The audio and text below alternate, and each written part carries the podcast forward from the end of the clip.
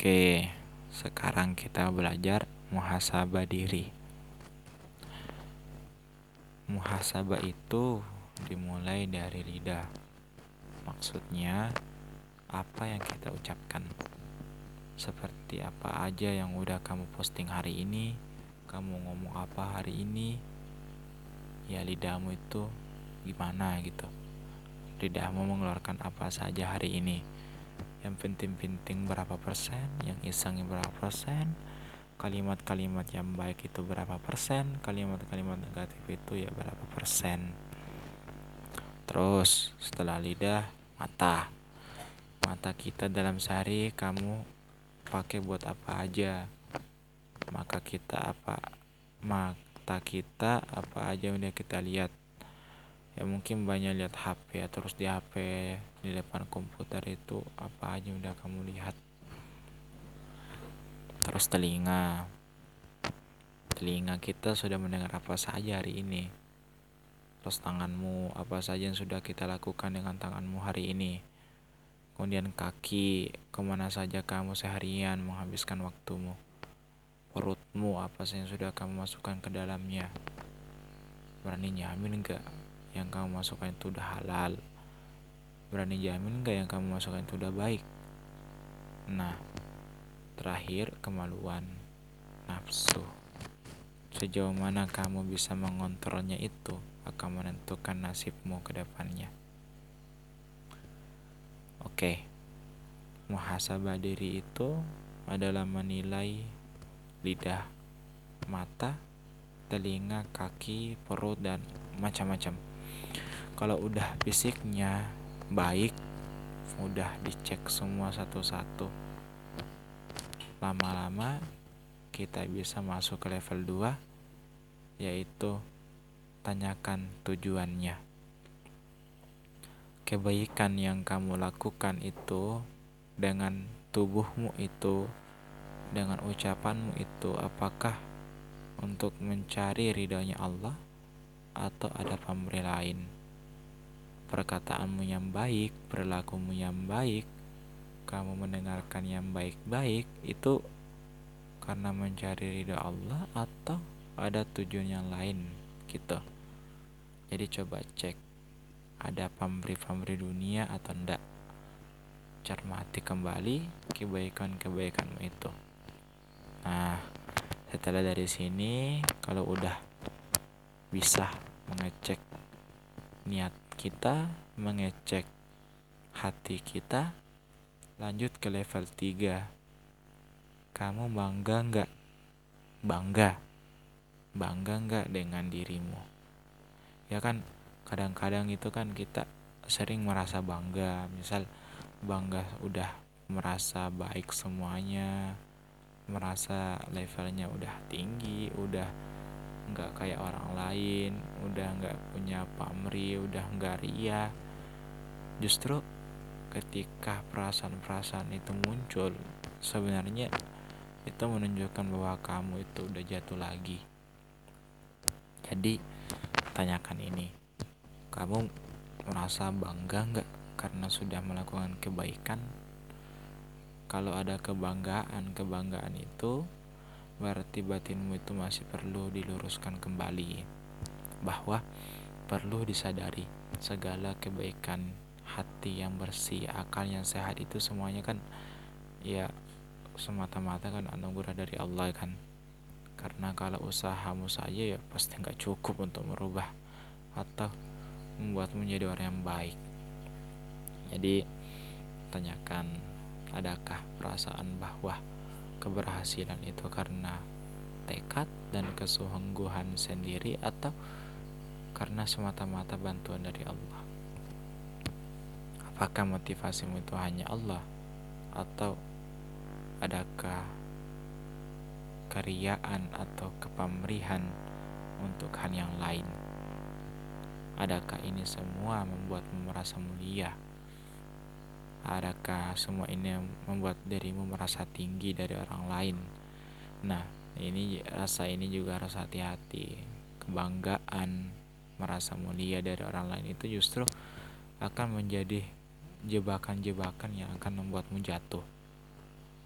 mungkin kita nggak bisa sampai level paling tinggi ya pelan-pelan aja sampai level 1 aja udah luar biasa kalau udah bisa menjaga lidah, menjaga mata, menjaga mulut, menjaga perilaku, menjaga tindakan itu kan udah luar biasa. Kalau udah bisa mengecek satu-satu itu dalam sehari udah dipakai apa aja itu semua.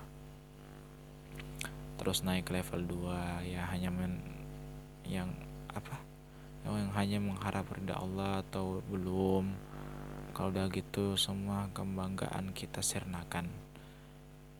Kalau udah kita sadar yang kita lakukan itu adalah kebaikan untuk mengharap ridhonya Allah ya nggak perlu lagi yang namanya kebanggaan nggak perlu lagi merah ada perasaan mulia tidak perlu lagi ada perasaan-perasaan kita hebat.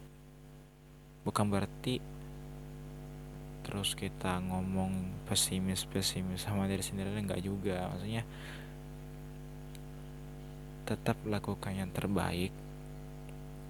Lakukan ya ya apa ya?